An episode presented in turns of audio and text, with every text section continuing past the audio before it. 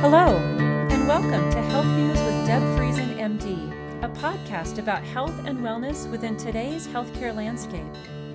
I'm your host, Dr. Deb Friesen with Kaiser Permanente, and I've been working in healthcare for over 20 years. During that time, I've learned that the most powerful tool for healing is the power of listening and the value of asking the right questions.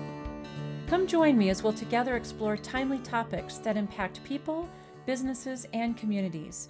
Now let's check out today's view. On today's episode, I sit down with my guest, Erin Waters. Erin is a Kaiser Permanente community health navigator in our Northwest Region Gender Pathways Clinic. In this role, Erin is a powerful advocate for the LGBTQ community. Her deep commitment and persistence aim to help transform health systems to be more inclusive and gender affirming for trans and non binary people. I'm excited to share this episode with all of you during Pride Month. Thank you so much for joining me today. I'm really looking forward to this conversation. Would you just start by introducing yourself a little bit for the audience? So my name is Erin Waters. I use she, her pronouns. I'm currently a equity, inclusion, and diversity consultant for Kaiser Permanente in the Northwest region. I started off at Kaiser as a community health navigator, so it's a lot like a community health worker in a sense. So when patients call and they're struggling with things related to employment, housing security, food security, we have a group of individuals who specifically work with those patients to help them get stable through community resources. And my position was actually started in our Gender Pathways Clinic, supporting our trans and gender non binary patients and helping support that clinic becoming very, very robust. Awesome. It sounds like a very interesting job to have, actually. Yeah, most days it was it was very, very interesting. It was very fulfilling in the sense that every day I got to work with members of my own community and really help them engage with resources that were affirming and positive and understood who they were. Simply because a resource exists, there's no guarantee that they're actually going to be supportive of the trans community. And as a navigator, it was really my job to find ways to discuss this with employers. It was very simple for me to call and ask, Do you support trans folks? And, you know, someone's going to give you all kinds of answers there. And so the real meat of the question was, What kind of training do you offer? Which providers or which case managers or which uh, which individuals can we send our folks to in order to un- understand how to give them a good opportunity in a place that was going to be supportive of their identity and continue affirming it through the process. So let's go back to the beginning a little bit and define some terms for everybody so that we know that we're speaking the same language. I find that that really is a good place to start. So, can we just even start off with what is sex? Sure. So, sex in and of itself is a classification of essentially biology. And so, when we're born, a doctor usually looks between our legs, sees what's there or is not there, and makes a decision. And that's the sex that we are assigned at birth. And how is that different than gender? So, gender is a combination of cultural expectations that are placed on individuals and their roles. Their roles that we are expected to play and rules that we are expected to follow based on the sex that we are assigned at birth. So the example I like to give is around color. Right now, we assume boys wear the color blue and girls wear the color pink. And that's a cultural expectation when it comes to children, when it comes to boys and girls and men and women. Well, 100 years ago, those things were different. And so it was little girls who were expected to wear blue because it was considered a cooling and calming kind of color. Whereas pink is a watered down version of red, which is bright and energetic, and that's what we wanted boys and young men to be. And so these rules and expectations, these assumptions that we place on bodies are the, are the gender piece because there's no reason a little boy can't wear pink or green or yellow or orange. It's we as a culture, and particularly this country and this culture, that have made some decisions about what it means to be a certain gender and what rules that gender is supposed to follow. And do people make certain decisions about what gender identity is for themselves? So little kids will go along, we treat them as a girl or a boy based on the sex that they present with. And at some point, there develops a sense of identity around their gender. Is that something that they then choose at that time? What does that process look like for those kids? So, what we know in terms of pediatric psychology is that a sense of identity really starts to form around the age of four, particularly in relation to gender you start to see and recognize individuals around you as male or female, that the rules are different in terms of the application. You start to understand some of the differences between bodies. And so it's at that point children start to ask, if not question, outright question some of the gender and gender presentation and gender assumptions going on around them. And when it comes to transgender children, they've made a decision which not really a decision as much as they're recognizing something in themselves which does not seem to match current sex expectation or biological assumption One thing we don't do is if a little boy says, I'm a boy and wants to play with trucks and roughhouse, we don't stop him and say, no, you're too young to understand what your gender could possibly be.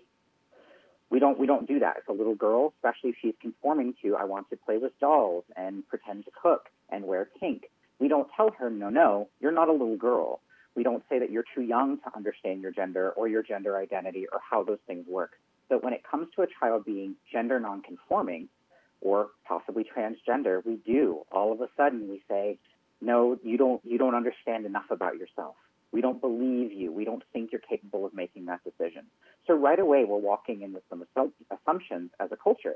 We support children who are gender conforming and meet our expectations, and it can be much harder for us to support children who don't meet those expectations or assumptions. And you use the word transgender, and I just want to call that out and ask for a definition of what that means. Um, so I hear transgender, cisgender. What does that mean? A cisgender person is someone whose sex assigned at birth matches their gender identity. And so many, most people are cisgender. For individuals whose gender identity does not match their sex assigned at birth, those folks may identify as transgender. And this is something that's very different from intersex. Intersex is, is a, a completely different thing as it relates to chromosomes and some biology, but transgender and intersex are not interchangeable terms. And so there are a number of people who, at some point in their lives, understand that their gender identity does not match what is assigned to them at birth, and so they're transgender. Something we don't want to do, though, is make an assumption around a default or normality when it comes to gender identity, transgender, or cisgender status. And the reason for that is because whether or not someone might see something as normal, well, what's normal for a transgender person is there every day. So the things that they're dealing with, their life experience, and being transgender is normal for them. And so it's really important that we remember cisgender and transgender are just terms. And when folks have difficulty kind of remembering, well, the transgender woman means what and transgender man means that, we'll just remove the word transgender. And that should give you a much better idea of the kind of person you're working with in that moment. And of course, non binary identities exist, gender non conforming identities exist. Um, something we talk about as well are two spirit identities. And so these are folks from indigenous communities whose sexual orientation or gender identity may not match our assumptions. And it can be really difficult for some Black, Indigenous, and communities of color to integrate some of their their cultural understanding around gender to what is Western and white here because they're different. And so trying to make them fit into a box can be really challenging. So even the term transgender may not be quite the right thing for a particular person or group of people. And the other thing that I think gets confused in all of this is sexual orientation. I've had a lot of people say, well, what does that mean? Who, who do they pair off with? And I'm sure you have a perspective on that as well, Erin. I do. Uh, so I am transgender, but I am also a woman married to a woman. And so those two things are both simultaneously happening in my life. And that can make things a little bit more challenging, especially again, as a woman who's married to a woman. I'm also transgender. I'm also black. And so now we're in a position to be discussing how many different systems are in play that aren't necessarily aware of or as deeply inclusive of my varying identities as they could be. And you said something when you introduced yourself earlier, which was you introduced yourself using pronouns. Can you tell me mm-hmm. why you did that and what is that about? People are doing that a lot now. So, providing an opportunity to engage with pronouns is really about providing an opportunity to respect an individual as they are and the way that they are presenting to you. And so, by offering my pronouns, I'm politely asking for folks to use those and at the same time letting them know that if they give me pronouns, I'm going to use them too. I'm going to try and respect them. And sometimes we encounter pronouns which can be challenging or confusing, and that isn't really a moment to try and break down language as much as, well, let me use this person's name because proper nouns continue to exist. And so what we're doing is we're creating an environment of mutual respect that is politely asked and given and is really highly reciprocated. And it also provides a space to let folks know that gendered assumptions may not necessarily apply in this space. Instead, we're going to be taking people as they are and choosing to engage with them as individuals. Sounds like a good rule of thumb for everybody you encounter. Yeah, and it, it can be challenging. It can seem like a little bit of extra work, but I feel pretty confident that most folks are able to do that. We pick up new words, we pick up new languages and habits and customs all the time.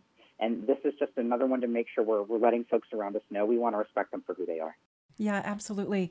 So, can we talk a little bit about the differentness of the experience of the transgender person in society? There's a lot of data out there around how many people are transgender in America, what they face in terms of challenges when it comes to jobs, housing they face in discrimination. I have a data point in front of me that there is about 1.4 million people in the United States who identify as transgender, but there's also been a lot of difficulty in defining what that is. And also, there's been a lack of affirming this for a lot of people um, that doesn't make it feel safe for them to even self identify. Can you talk about some of those challenges? So, from very, very early ages, it's gotten, it's a little bit better. It's different now but there are a lot of messages that come from friends, parents, and the community around us that there are gendered expectations that we're going to have to follow. And if we don't follow those, well, then you might deal with being a social outcast.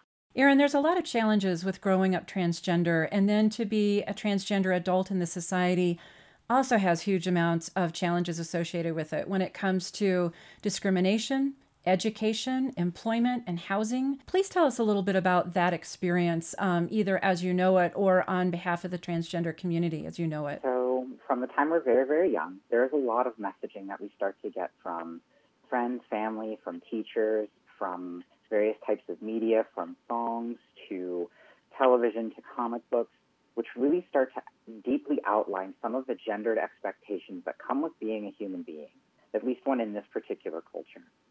And if you choose to engage with your own identity and your own gender identity enough, and you find that, you know, perhaps your sex assigned at birth is not correct for you, and you live your you, you live your life authentically, well, then you're in a position in which you're being gender nonconforming. And there are a lot of folks in our community, unfortunately, who don't know how to engage with those folks respectfully. Sometimes it's as simple as saying, I'm not going to let you use the right bathroom.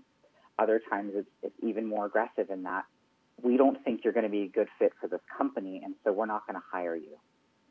And so this leads to those social determinants of health, those things outside of the exam room which affect patients inside of the exam room, which also kind of touches on that, that idea of intersectionality in which systems are in play which disadvantage people who are outside of what we would consider certain cultural norms or expectations.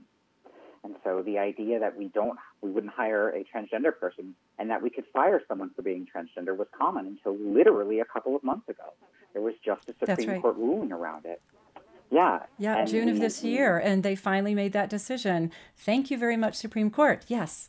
Yes, um, and it was it was really exciting because it, it supported gender identity and sexual orientation at the same time, and so getting to see how the social determinants of health are being challenged, at least from a legal perspective, because legal equity and lived equity are different things.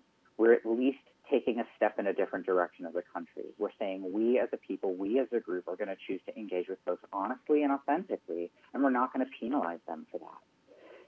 We have laws that say you can't be fired because of your marital status or your religion. And so these things, which are so deeply connected and innate to a person's identity, are not things we should be discriminating against people for. And so, in addition to employment and housing, Oregon is a little bit different. We live in, a, in an, interesting kind of place in the world, but there are some states that have support for the trans community baked into their legal code for the healthcare system. And so those are some of the places that the trans community is starting to move, and we're starting to actually see ourselves better reflected in those demographics. You know, um, speaking of the healthcare community, I want to just share a story briefly around probably my first year in private practice. And I was growing my practice, and one of my colleagues gave me a call and said, Hey, I'm going to be retiring, and I'd like you to take care of these patients for me. And I was like, Of course, absolutely delighted to do it. But wait a minute, you're an endocrinologist, and you actually have a group of endocrinologists that you are in practice with. So, who are these people? Well, before you say yes, you need to know they're all transgender people. I'm like, okay, cool. But still, I, I don't understand why you're calling me because no one else in my practice will take care of them. And so this kind of prejudice and discrimination was also happening not only in housing and education and the legal system, but also in healthcare. And that has changed so dramatically, as has the entire culture around that and the understanding of it. I remember um, giving a talk on transgender healthcare, and I had a running slideshow of portraits of people.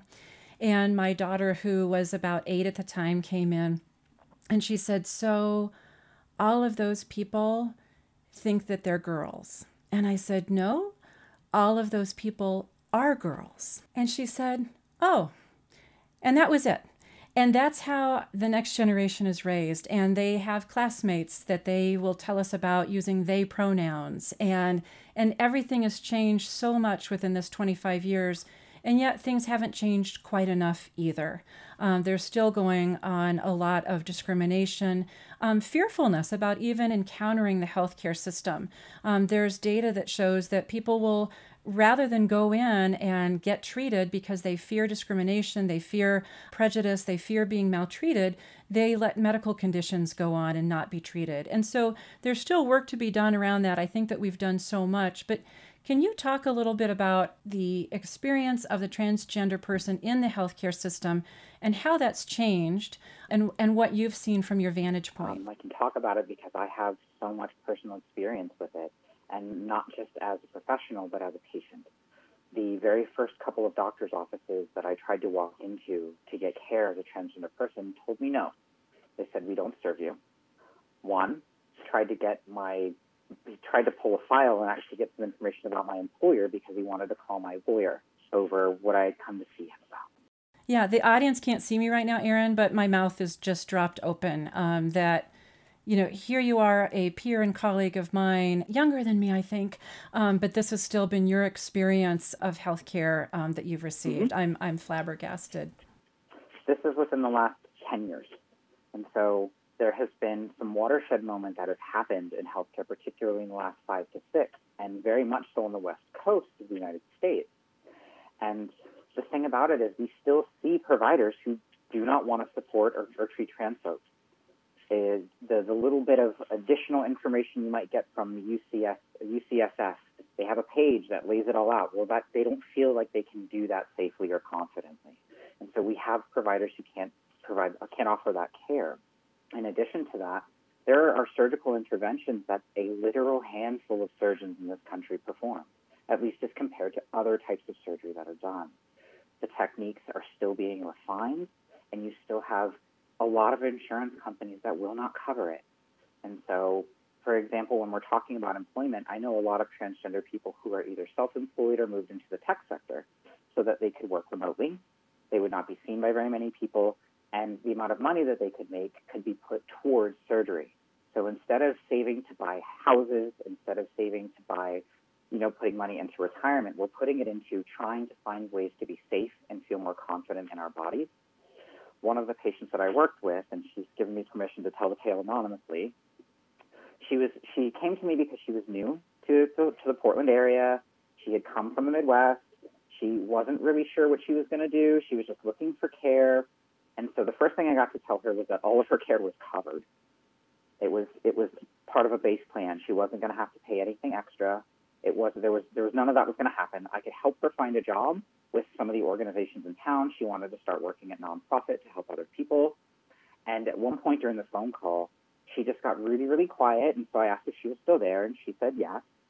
And she had fallen into thought about what her next step was going to be because she had saved tens of thousands of dollars to cover some major surgeries for herself. Instead, she was going to buy a townhouse and fix her credit and have her own place to live for the first time in her entire life. And so these are the types of stories that are, because of where we are, because we are able to provide community resources, support, engagement, and affirmation within the healthcare system, that these folks are, are, are living lives just like everyone else. Because that's really what the community is asking for. No one's asking for anything special or anything different, only the appropriate access to care and general support from the community to make our own way like everyone else. And so these are the types of things that, that really spoke to me uh, working in community health because I got to engage one-on-one with individuals like that. And there have been so many moments in which I'm calling, I'm getting a phone call from a social worker, someone who, one of the members of the community is in the ED. It's the fourth or fifth time they've seen them. I finally get a chance to talk with them. I finally get a chance to talk to them about the Medicaid plan that they happen to be on and that you have support and I have some providers that I can send you. And seeing that behavior, those, those high ED visits, those very expensive visits, start to fade away because we're now engaging in interventional and preemptive care with this person.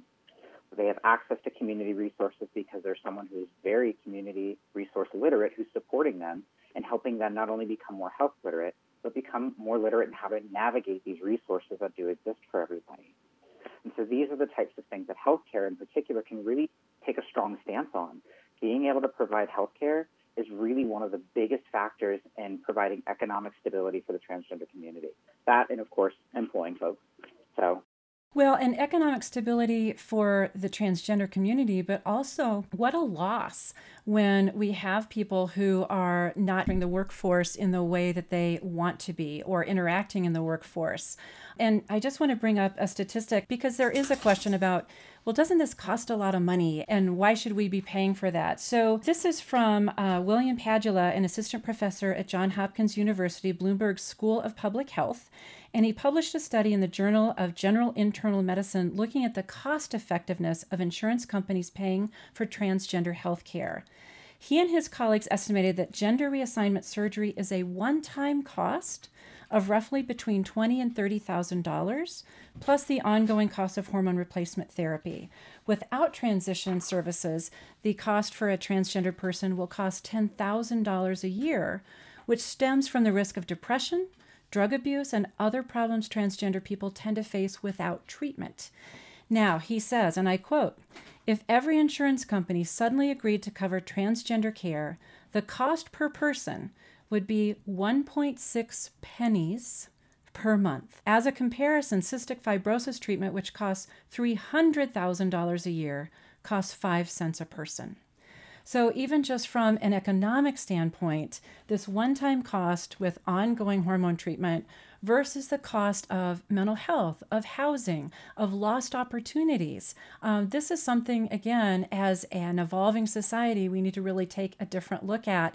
And how is it that we welcome people in and help them be, again, the, the people that they want to be, know themselves to be, and can be in society? So, powerful stuff to be thinking yeah, about. And when we talk about the workforce in general, when we talk about the ROI on having different opinions and perspectives at the table, that's well known. So as we as organizations start to attract more and more transgender people, particularly with work protections, we need to have those continuing discussions in, in terms of updating our plans, updating our care, Kaiser, for example, provides trans health care as part of base benefit. Anyone who has a Kaiser plan is going to be a part of that system. And so that makes not only Kaiser attractive, but it makes the, that workforce attractive as well. So there are some individuals who have unfortunately had to litigate in favor of accessing their health care, and they've been able to successfully litigate against both the healthcare company and the organization providing the care because it's, there's just too much of, an, of a, a, positive ROI on being able to provide this care. And so it's really important that all workforces take an opportunity to consider it seriously. So, one of the things I, I, we, we touched on mental health. Let's talk about that for a little bit. I referenced that there is a higher prevalence of mental health, um, suicide attempts, depression, substance use and abuse. What is that all about, and how do we help this community around the, the subject of mental so health? So, the mental health piece is always a really challenging conversation because a lot of folks come to the table with this expectation or assumption that a high rate of suicidality is indicative of inherent mental health problems or some kind of neurodivergence in transgender people and that is really not the case. Mm-hmm. It's almost if you're transgender and having difficulties with depression or suicidality, it's kind of proof that it's a disorder, that those mm-hmm. things shouldn't be going together, rather than perhaps looking at the lived experience of a transgender person who can't do as well in education, gets bullied at school, gets passed over for the job, and has a difficult time in society economically, causing the depression and the suicidalities. So mixing those two things together inappropriately. Well, yeah, and what we're looking at is really just an exacerbation of those existing things. If someone is not able to get a to get a job, if someone is not able to access health care, if they're not able to access family support, all of those things drive mental health issues, suicidality, depression, and substance use anyway And so now on top of it, we have people saying, I also don't agree with your right to exist. And some people choose to engage in violence around that identity. So if you know that from the moment you wake up in your bed, you are going to see images on the television and hear them from TV that you are you are not a person, that you are not real, or that you are defective. You walk out of your home, you'll hear it from people in grocery stores, you'll hear it from people at work, and then at the end of the day, someone might punch you in the face, and that's really uncomfortable. But that's part of the reality of the transgender experience in this part of the world, and so we need in many parts of the world. And so it's really important for us to discuss those things as a an opportunity to engage with the community more authentically and responsibly and treating them like we would any other patient community or demographic in terms of providing them with the resources that they need to live healthy, happy, stable lives. Then we will automatically see things like substance use start to fade, depression start to fade, long term suicidality start to fade because folks will feel like, oh, my engaging with my identity is not going to result in a lifetime of hardship for things that aren't really my fault because other people don't agree with me.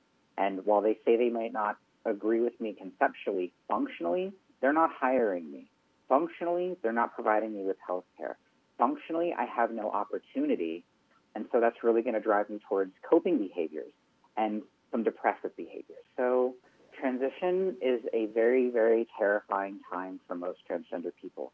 It comes with a kind of gender euphoria in the sense that I get to embrace my identity and start moving forward with it. But the dysphoria can also become more pronounced as you start to grapple with some of the reality of being transgender. And so hiding yourself is often necessary for some people. Granted, our society is a little bit different, but when I transitioned, I actually started hormones and I did not socially transition for over a year. So I actually medically started medically transitioning before I started socially transitioning because the job that I had at the time could it would things would not have gone well if I had come into work dressed comfortably and confidently, as opposed to how they'd always seen me. And while I, I liked the person that I worked with and I liked my boss, it just wasn't going to work. I was in a very public facing job at the time, and I had a lot of long term clients. So I actually left that job. It's, it's part of the reason I changed careers. I left retail management and moved into healthcare because I wanted to work for a place that would be able to respect my identity. And so the first place I went to work was a community health clinic with a known reputation for supporting the transgender community. So I went to a place where I knew I could be authentic in my identity, and I did hide away for a year. Social transition for many people involves the change of clothing, maybe the change of hair, changing legal documentation to reflect a person's identity, while the medical transition is the hormones and surgery we usually have to wait. There can be wait times of up to three years for certain surgeries in our community. And so the medical transition is a, is a long and patient process that we have to come to terms with. Social transition is a different type of, of challenging process to come to terms with because people's opinions of you change. Some folks lose family, some folks lose everything. Um, I, I had a client who struggled. He and his partner had spent many, many years putting money away and investing into an intentional community that was going to be for lesbian women. Late, late, late, late in life, well over the age of 65, this person decided to move forward with transition. Well, their partner didn't want to be with a man or someone who identified as a man, and this community was not for men. And so he lost 40 years worth of work in his retirement plan where he was going to go to, to finish his life, and he had to start over. His transition cost him everything. And to his credit, when I see him, he's still smiling. He is honest about his situation but he needed to be authentic. He could no longer hide himself away. It was really that sense of internal coherence that was just important enough to make that kind of a life change for himself. That's that's an amazing story of identity right mm-hmm. there. And you know, it, it's kind of like a puzzle piece fit. Other folks who are cisgender may not have ever really grappled with their gender identity deeply enough to figure out which pieces of the puzzle fit to really make them feel that way. The transgender community does this all the time. In many cases, we started, we didn't know that everybody else wasn't doing it too. And then we continue with it because our place in society can be so precarious in some ways. And so we continue to, to grapple with that information. And so once you find those puzzle pieces and they fit, well, no, this is this is it. This is who I am, and I understand that I'm going to lose some things. I'll lose friends. I'll lose family. I can lose my job transgender people can have their children taken away from them and not get visitation. And so these are all the things that I might lose because I'm choosing to live authentically. And so some people do not actually move forward with transition. There are a small, small number of people who, once they have transitioned, are still not confident. They still don't find the faith in themselves or the support from community or the engagement they need, and so they do detransition. Less than 1% of us, but there are so many of us who are looking for an opportunity to be who we are. And so that's what that social and societal transition is going to be about. And it can be challenging. More than one trans person I know in the state of Oregon has had to call a senator in support of getting their passport change because that's one of the things your senator can do for you if you're having trouble with the passport. And they've had to make calls, personal calls on behalf of individuals to push their passports through because, you know, you need to have something in which your name and your gender identity match your presentation because that's part of the employment issue, it's part of the health care act issue, it's part of the housing issue. Some people just don't understand or don't feel a transgender person will, will fit, quote unquote, in their community or their building. And so it's really, really challenging for the transgender community to figure out not only what does transition look like, because not every transgender person has a social or medical transition. Most have at least a social, but some people don't. And it, it really isn't our job as healthcare providers or anyone's job to tell them how to transition, only to provide them with a space and resources that they need in order to do that in a way that feels good for them and affirming for them. So, you mentioned that there is a waiting list a lot of times in order to have surgery. Is that just because of lack of availability of surgeons who can actually do these procedures? Or is there actually a process that a check the box that people have to go through in order to transition. What I'm asking is does the medical system make them wait while we make sure that all the boxes are checked or is it I just have to stand in line because there's just not enough surgeons so or both? a combination of the two. First and foremost, there is a process outlined by the World Professional Association for Transgender Health around how to access health care as a transgender person. And so part of getting any sort of surgical intervention is a mental health evaluation. So you have to have a mental health evaluation once to have a surgery that would be above the waist. You have to have two different mental health evaluation letters from two different mental health providers for things you want below the waist. And so there's no asking on Monday for surgery and getting it on Friday. That doesn't exist, and that's a myth in, in the community. And so what's actually happening is folks have to walk a very fine line with the mental health provider to talk about how dysphoria is significantly impacting their life, but that they are still stable enough to make a sound medical decision for themselves. So this is a tightrope, and this is very different from anyone else. If you break your arm, if you have cancer, no one makes you get a mental health evaluation before we do surgery on you. But for the trans community, it's happening not only once, but twice. And even with youth, it's a requirement. So before anyone under the age of 18 accesses any kind of hormonal therapy, a mental health evaluation has to be completed by a, a pediatric specialist mental health provider who can work with the transgender community. One of my patients was really mad about that. Um, she she wanted to have um, surgery above the waist or top surgery, and and was sent for a mental health evaluation. And she said, you know, if I were a cisgender woman, I could go out and have you know breast enhancement surgery tomorrow, just like you talked about. And yet there's this whole other bar that you have to pass. And I loved your analogy of the tightrope because I think that it, it must be difficult at times to describe your distress um, at my gender identity does not match the body I'm living in, therefore I qualify for surgery or I want to have it, and yet I'm not so distressed that I don't understand what I'm asking for and what this will mean. So, um, great example. Yeah, and and the, the preparation process also is not simple. For surgeries below the waist or bottom surgery, particularly for transgender women, you're looking at a very lengthy electrolysis process.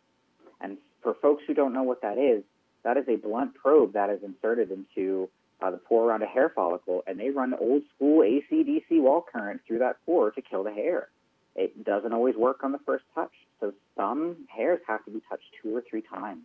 And so that's 50, 60, 70, 80 hours for some people of time in a chair getting electrolysis all throughout their groin region in order to provide the space necessary to do the vaginoplasty so the skin can be used appropriately.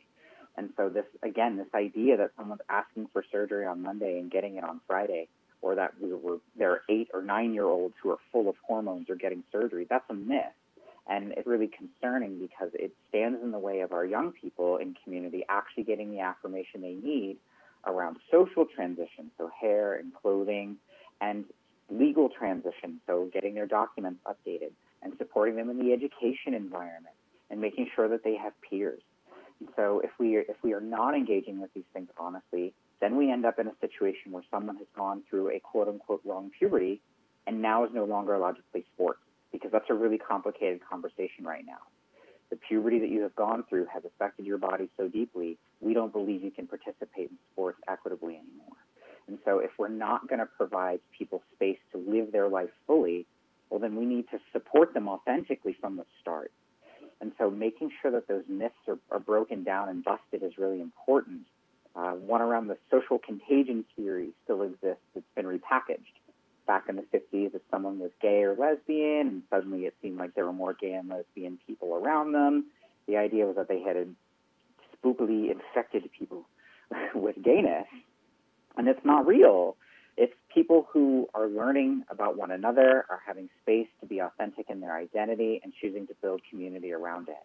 And so now they call it rapid onset gender dysphoria instead of the social contagion theory. But it, it's just another repackaging that the idea of being transgender is a fad or that it is a trend, and it's not. There are more young people exploring their gender in all kinds of ways because we as a society are making room for that. We're saying that boys and girls are there's these ideas, these gender roles are not as rigid as we made them out to be. People can wear whatever color they want, drive a tractor if you want to. I'm a girl and I do. And so, what are we able to do as a, as a culture to create more space for people to explore authentically? And that's really what a lot of young people are doing. Not as many as people think are, are transgender. They're just choosing to be gender nonconforming in some way. But we want to make sure that the transgender youth that are having to deal with gender dysphoria are being dealt with appropriately from a social and medical standpoint so that we can support their identity and really preempt all of that the, the suicidality and the depression and the substance use and create a society where they don't have to lose their family or their friends or access to education simply for being who they are. Because that doesn't happen to cisgender people. Do people change their mind? Do they think, you know what, this is the answer? I have not felt at home in this body. I think that maybe I am a man in a woman's body. I'm going to explore that either as a child, an adolescent, or an adult. How often do people explore that, start transitioning, and then decide, you know what, I was wrong? So does that happen? It does. So, as I said, more young people are just exploring their gender in and of itself we as a society are making more room for that. So we do have some children and adolescents who make some of those decisions. And that's part of where the existing medical infrastructure around supporting the trans community comes into play. We want to support your identity and give you an opportunity to support it. So perhaps we put you on a pubertal delaying agent for a while. Those have been in use since the mid 80s. Um, I'm aware of trials and patients actually who went to OHSU in the mid 80s for it. So we know what happens when we're treating folks who have early onset puberty. And so we, we know what it's like for someone to be on it for many, many years. And so it's really giving a young person an opportunity to not go through a puberty that's going to cause them that psychological stress and damage. And there are adults who, after choosing to move forward with transition, like you said, you know, this was not the right direction for me. There are a lot of individuals who are assigned female at birth. I wouldn't say a lot, but in, in, in the community of folks who detransition, there are a number of people who were assigned female at birth. They move into a masculine space. Perhaps they, they start hormones or something along those lines, and they realize this isn't for me. I was trying to perhaps escape certain social conditioning or certain societal conditioning, and I'm not actually transgender. And so what happens in that moment is we say, okay, you stop taking hormones, you socially transition however you feel you, you need to, and you continue to live your life because that's the option. The option we want is for everyone to be authentic and to have an opportunity to be authentic in their identity.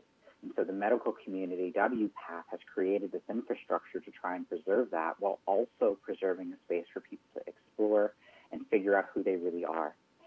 And we as a culture just need to continue to be supportive of transgender people. I will say that the rate of detransition, like I said, is less than 1%. The absolutely overarching, complete and total overwhelming majority of us are very, very happy with the decision that we made because we do feel like we are who we are and we do not detransition. So you just mentioned something about continuing to sort support people no matter where they're at. And so I'd like to talk a little bit about being an ally. What does that mean in context to transgender people that we might know so or don't know? I'm know? one of those folks who ally is a good word, accomplice is a better word. Um, and so it's choosing to not just be in support, but choosing to actively participate in the betterment and furtherment and inclusivity of a particular community or purpose or mission. And so being a transgender ally is someone who is going to be asking their bosses, do we cover this?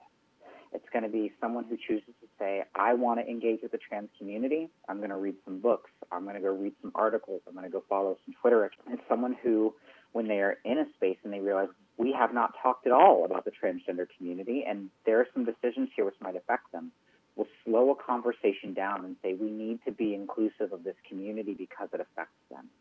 And someone who can look around a room and say, you know, we're having a conversation about transgender people. Nobody here is transgender. Perhaps we need to change the, the, the circumstances of this conversation. Um, and so the, the, the idea of nothing about us without us is something that an accomplice is going to take to heart because we want to make sure we're doing what the community is asking for and not what we think is best for them. And so that's one of the things that makes a difference between just a regular person or a passive bystander and an active ally or an accomplice is where are we in this? Where is the community? Where am I in this versus the community? And what am I doing to be truly engaged with the advancement of inclusivity, support, and constant engagement with the community? Because that's really what's necessary. Just like we would engage with any other community, any other demographic. And it's really important that we learn how to do that at every opportunity because, as I mentioned earlier, that idea of intersectionality, not so much in the idea that every, there are a series of stacked identities, but there are a number of systems in play that are affecting different people who aren't even at the table. Like the systems are so effective, we've got people who aren't at the table when we're, we're deciding on their behalf instead of with. So finding some ways to reach those places consistent and understanding you'll make mistakes and understanding it's a new way of thinking and a new way of doing is really important. But that's what an accomplice does. So, making mistakes, I think that people feel nervous either about misgendering someone, using the wrong pronouns, etc. What do we do when that happens when we're in that situation? Um, how big a faux pas is it? How do I get past One that? One thing that is really important to remember is that the perfect cannot be the enemy of the good. And so, if you if you're not used to doing this, if this is something new for you, you're going to have to practice. If you've got a pet, talk to your goldfish. Use someone's pronouns correctly. Find an opportunity to do that as often as possible. When you make a mistake, just acknowledge they're going to happen. There's no way to go through this and not make mistakes. I'm a member of the community and I have made mistakes. And what happens is you acknowledge, oh my gosh, I'm sorry, I used the wrong name. I'm going to use the correct name and go on about your day.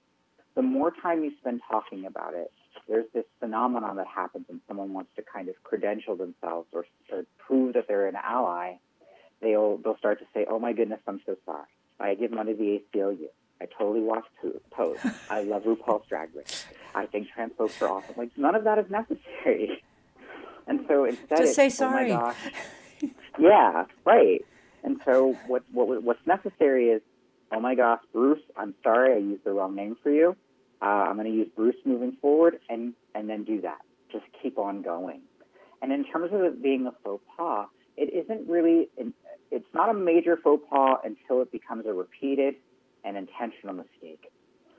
So if you're not putting in the work to change the way you're speaking, well, then whether or not it's a mistake, it's going to be perceived as repeated and intentional because you're not doing the work. If someone corrects you, go with that. If you called someone Jane and she says, My name is Joan, you would stop and say, Oh my gosh, I'm so sorry. And you would use the correct name going forward. For most of the community, it's not a challenge until it's become repeated and it's consistent. And something to remember is that while it might be your first time making this mistake with this person, you are not the first person to have made mistakes with them.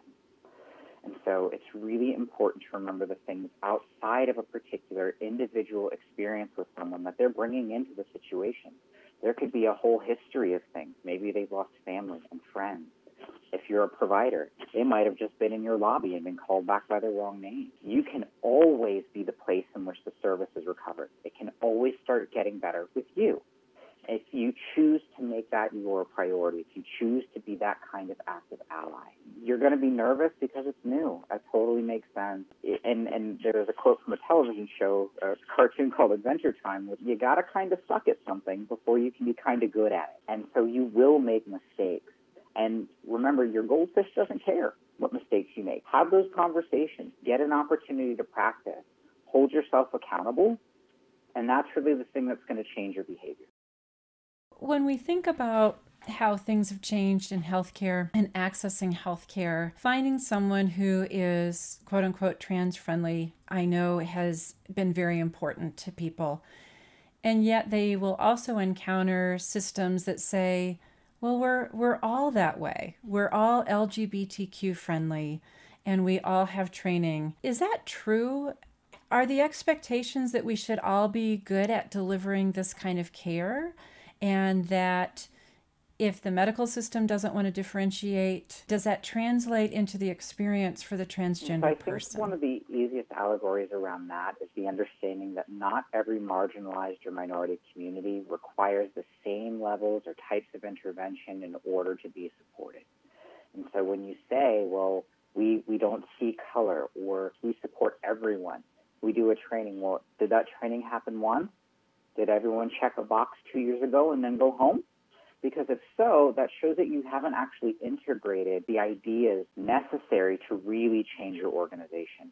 What you've done is you've checked a box so that you can pat yourself on the back and feel good and feel like you're not doing something incorrect when you're still letting some gaps exist because times have changed, if only in those couple of years. Trying to find trans friendly providers is really challenging because there are folks who are, again, nervous or afraid, or they feel that it is a simple or easy type of thing. It's not, it's like any other type of medicine. You're picking up some new information. And there are a lot of spaces in which it is available. And so the idea that, well, the information at, at University of California, San Francisco about supporting the trans community is going to be the same as the information you'll get from the ACLU or from Fenway Health about working with a gay man, they're not the same thing. They're different. And the reason why the community is often put together is for reasons like what happened with the Supreme Court. We are often put together. And going all the way back to Stonewall and before that, the Compton cafeteria riots in California, the community has always been a larger group but that doesn't mean we don't recognize the individual and unique experiences that happen to the, all of the identities under that umbrella or under the rainbow. Yeah, because I did start my career taking care of transgender patients, I became part of the gender identity clinic, which meant I got more referrals, which meant I got more experience and I got more knowledge. And so it does build on itself as its own little pocket of things that people know. And just to validate, Erin, your experience as well, and people would come to me at the very beginning of wanting to start that medical journey. They were terrified. They were scared. They were nervous. They hadn't met me yet. They hadn't interacted with the medical system around this it's a high anxiety time for so many people. And then I would be nervous. And am I doing the right thing? Am I keeping up with everything? Um, what's happening legally, socially, medically around all of this? So I think that there is a argument to be made that you do want to find that person who really gets this and at least is open to a further conversation one of the things that I've heard people complain about is I don't want to have to be your educator about this. I'm going to find someone who already knows because my job is already one of the weighty things enough. The community does, like you said, is, is we talk. We tell each other who is doing the work and who's good at doing the work and who's willing to fight with their system to make sure we get what we need. And so and and the world is different now. I when someone called me, I could say, yeah, I have providers who are affirming and supportive, we can walk you through your entire transition and it's going to be covered. It's not that way everywhere. where I came from in the Southeast was not like that at all. And so the community had to rely on each other to talk about how to find someone like you, Deb, to make sure we were going to get competent care and we weren't going to be misgendered. We weren't going to be disrespected. Or at the very least, if those other two things were going to happen, we were still going to get competent care and someone would actually write the prescriptions that we need. And it's challenging to, to be the educator for the provider. So at one point, I was I was on a Medicaid system and they sent me to a particular clinic and the provider that I was supposed to see that day happened to be out and so I was scheduled with another random provider. I go into the room, sitting and waiting. Well, I explained to this person that I'm transgender. I need a doctor's note that says I am in the process of moving through transition so I can get my birth certificate changed. Well, this person grabbed a chair flipped it around backwards and sat in front of me and said, Oh, well, that's convenient. I'm the transgender specialist here at the clinic. Having tried to make the appointment with someone who knew what they were doing, they had not scheduled me with the right person to start. Okay, well, divine providence. we are now with the right provider. I spent two hours in that appointment and he canceled people behind me because I was educating him on how to provide our care. It was very clear that I knew more about what I needed, what, in terms of differences between injectable versus pills, understanding, having some questions. Well, do you serve adolescents? Can I talk to people and send them here? Do you know what Lupron is? And so the moment it was clear that I had this level of, of knowledge, he literally sent his MA out to cancel appointments behind me so that he could spend time talking to me. And I 100% educated him about the trans experience, about active medical care, resources that he could look for, the things that I needed, things that he could expect to be moving forward. So I gave him a, a effectively two-hour training, and he was the specialist working with the Medicaid population, which is heavily our community is heavily a part of the Medicaid population, and I, I knew that the universe put me there for a reason, but oh my goodness, was I not prepared for that? It was really unsettling that that inherent power dynamic when you walk into a medical office. The doctor knows things, and you're supposed to listen and be active participant in your care. And no, I'm going to tell this human being what to do. And well, on yeah. on behalf of the transgender community and the medical community, thank you for investing your two hours in that person's education. That was really meaningful. And so you had someone in front of you who was so willing to learn, but yet not willing enough to actually educate themselves on their own time. So more has to be done around that, I think, even just in the whole education system itself. That's pretty profound, uh, well, actually. One of the things that's going to be important, like you said earlier, is just demystifying the care. You had to learn how to do it. Uh, there are resources available everywhere, and the opportunity to sit down and engage with it a little bit is there within our system, we have a physician need. If you want to support the trans community and start offering hormones, she will explain to you how to do it, give you all of the resources, provide you with uh, the generalized information, and she'll be a point of contact if you have questions. And that's it. All she needs is someone who's willing to say they want to do it and invest a little bit of time in it and they'll be able to make a huge difference in their medical office. One of the things that I found was in our own medical record, we had a little bit of difficulty being able to understand the concept of transgender when it came to documentation of certain things. For instance, there wasn't any category or field as far as g- transgender. We didn't use the preferred name um, field that existed, but we really didn't pay a lot of attention to it until we started really, again, thinking about how do we care for transgender patients. And then I remember the first time I had someone in and he needed to have a pap smear. And my medical assistant was like, oh, totally cool cool and and uh, brought him into the room for the exam. And uh, it was an annual exam. And said and, and oh by the way dr deb is going to do a pap smear today. And of course you know like anyone when you spring it on them their eyes get big and got that done. But he said later how much it meant to him that it was just matter of fact. Oh here's what we're going to do because it needs to be done even though it was a quote unquote male physical. Well that came into play later when I got a call from the lab. And Dr. Friesen, you, you sent the wrong specimen down because it, it has a male name and a male designation on it, but it's a pap smear. And I'm like, and those two things are not inconsistent. And so now we need to think about um, how we deliver care, how we track things for people. Um, you know, if you still have a prostate, we need to be thinking of things. If you now have breasts because you're on estrogen, we need to think of things differently. And sometimes we will actually, again, have registries where we can understand and follow people through time. And as I talk to some of my colleagues and the transgender community, they registry, I don't want to be on a registry. What if things change for us in the future? What if someone actually has access to that registry and uses it to discriminate against me, not to care for me and to make sure I'm getting all the care that I need, but actually uses that against me? So, still a lot of fear, even as we're trying to do yeah, the right um, thing. I've definitely had a lot of conversations, and I do some specific training around supporting folks using medical record systems because they were all built on a binary. And at this point, anything in support of the trans community is effectively like a band aid or a patch that they're sticking on the top of it. And when we ask about making some fundamental changes around how the sex marker works, they'll tell us, well, you're asking us to pull the bottom bricks out of a Lego building.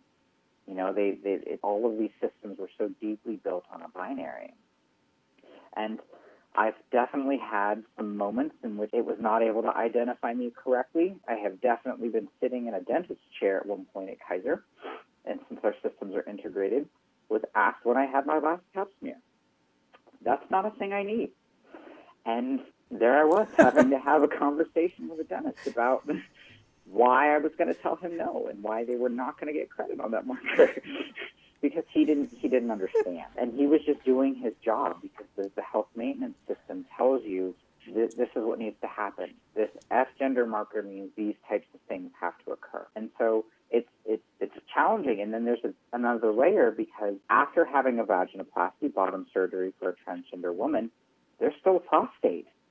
And so if you're doing a vault test you've got to know what you're going to find in there because there's still going to be a prostate there, and now it's going to be on the anterior wall of what is now the vagina. And so understanding that that that level, there is some work that goes into it, and our systems are not really able to do that very well. Part of the reason we built the Gender Pathways Clinic was to make sure people were getting those regular health maintenance checks. The system was not triggering them correctly. And once you get your gender marker, your legal information changed, the system will continue to not trigger things correctly.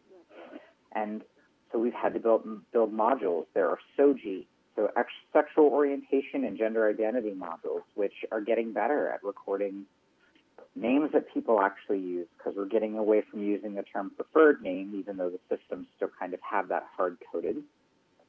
And what is the patient's actual organ inventory? And the reason we're moving in that direction is because organ inventories are going to be much cleaner data in and of themselves there are cisgender women, so women who are assigned female at birth and identify as women, who have had hysterectomies, and they're still being asked about pap smears and not vault tests. And so these types of things continue to occur. So that organ inventory is really going to be better for everybody, and that high tide will raise all shit. In yeah, terms of absolutely. how people are concerned about being tracked in our systems, as a community health worker, as a navigator, I've had more than a handful of people move away from the Pacific Northwest.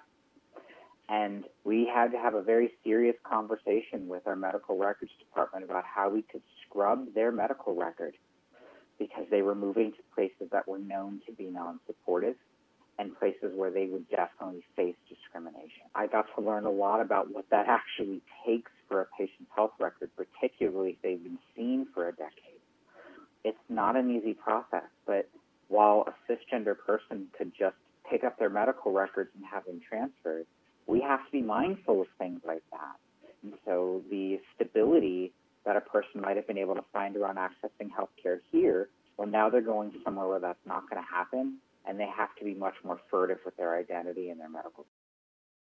Yeah, I didn't even think about that aspect of moving your medical record and wanting to have confidentiality around that when you find a new provider. It doesn't cross our experience um, if you're not living that specific part of things. So thank you for providing that insight. All right, Erin, what is the advice? What's the call to action around again helping being an ally, being a person in the the life that we find ourselves in at this point in time, being our authentic selves and expressing our own so gender identity. I feel like the call to action is really simple try with a capital T because that's the thing that's really important. It's not that you believe you're going to get it right right away or that you're going to understand it right away or that the conversations you have with yourself as you figure out how do the puzzle pieces around your own gender fit for you. There are women who have no interest in wearing skirts at all. Well, they are still women. They are still in their gender identity and the way they choose to express that, their gender expression could be considered gender nonconforming, but pants have been around for a long time. so at what point did they become gender conforming? You know, the same thing happened with high heels. Men used to wear them, now they don't. And so understanding what expiration looks like for you is going to be really important and, in that you try. Give it a shot. Think about the things that actually work for you, the things that make sense to you about gender roles and the way our culture has constructed them and which ones don't. And then figure out what your front lines are around being an ally or an accomplice. Everyone has front line. And we, we have a tendency to think about, well, protest has always got to be in the street. It's got to be loud. It's got to be every, in, in your face and undeniable. And there's different ways of doing that. And again, if you're sitting in an organization which has not had a conversation about offering trans health care, the time is now if you're sitting in an organization that has not ever tried to engage with the transgender community to take recommendations on improving your system in their favor, now's the time. And when you do that, you know, the call to action is going to be that try with a capital T. If you have to have that listening session, walk in telling those individuals you're going to implement 51% of their recommended change. Don't pick just one or two the cheapest and the easiest one and try and implement those and make sure you've got all your tracking. No, you need to be willing to do more to show that you're actually engaged with the community and invested in it because that's going to get that piece of investment back uh, from them in you. And so if you want that, you got to try. And, you know, the ally button, it only lasts for a day. The shine fades and then it disappears, and you've got to start over. Because the thing that matters most in any given moment is not what you used to do or what you give to, you know, the ACLU every every month or something like that. What matters is how you respond to this situation with this person right here, right now. And so if right here, right now, you're not able to take a step back, hang on to your own biases, get those out of the way, and then engage with this person authentically, well, then you're not really trying, and definitely not with that capital T. So it's an opportunity to just become more mindful because that's where it starts. We talk about awareness campaigns being a start. Great. Let's move past those awareness campaigns. Let's get into some action. Let's start trying to do things differently because it's these systems around us were not created with a lot of different demographics in mind. They just weren't. Those weren't the people at the table building new systems. And so now when we think about different systems, well, let's not try and send everyone to a broken table that hasn't worked for everybody. Let's build a new table. And when we build that new table, if we're trying, well, then we're going to be engaging with the community authentically. We're going to be asking for their input. We're going to be putting it into action, and we're going to be thinking about them as we make our decisions. I love that. Thank you. Try with a capital T is going to be my mantra. I really appreciate that. And I appreciate this conversation, your openness, your transparency, your wealth of knowledge. Um, you are truly an accomplice. And I appreciate that as well. And on behalf of all the patients that you help navigate with, the work that you do on behalf of patients is so meaningful to me. I think back to, again, when I started my practice and working with that community, what it would have meant to have a navigator like you, truly helping to show the way, walking with them along the way. And um, you are changing the world, and I really, really appreciate that. Is there anything that I didn't ask you that you wish that I would have? Are there any um, points that you'd like to make that we didn't really go just into? need to reiterate that point that when, when you find yourself able to think about gender identity and sexual orientation, you've got that moment to step back, transfer that to some other demographics and some other communities, thinking about the senior community, the disability community, other communities of color. Where else can you find the strength in yourself to really look at some of those gaps and see them as opportunities for improvement and not opportunities to be afraid and therefore to put it off? Because, like I said before, I have the fact that I am black and transgender and a woman married to a woman happening all at the same time. So if someone wants to help me and they only help the transgender part of me, well, there's two other major parts of my identity that aren't being addressed. And so are we are we going to play whack-a-mole? That's not ideal. not when we could really step back and rebuild some of these tables in a different way. Um, aside from that, it would just be the uh, echoing your your thoughts around having community health workers embedded in systems. We're seeing more states seriously have those conversations. It helps not only with overall ED visits, you're really reducing the overall need for health, acute healthcare interventions when you're providing support. And it's really just helping people access existing community resources. It's not a big list. And so if you can find folks who are very literate in those systems and, and understand all of those networks, they're going to benefit so, so many different people, and they are going to very, very much help your bottom line and it, it, in a very clear kind of way. And so it's important to remember that, well, if we're not going to be playing whack a mole, what can we do to really challenge the system? What can we do to really disrupt the systems that we currently have in play and build them to be better for and more inclusive? Amen. Amen. Thank you, Erin, so much. I really appreciate this conversation. Absolutely. I appreciate the time and I'm glad you've had me. And I love talking with you, Deb. It's so fun.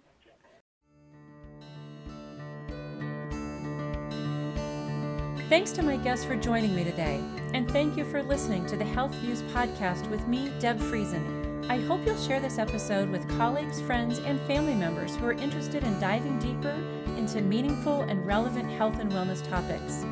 I look forward to the next conversation, and we'll share another episode of Health Views with you soon. Take good care.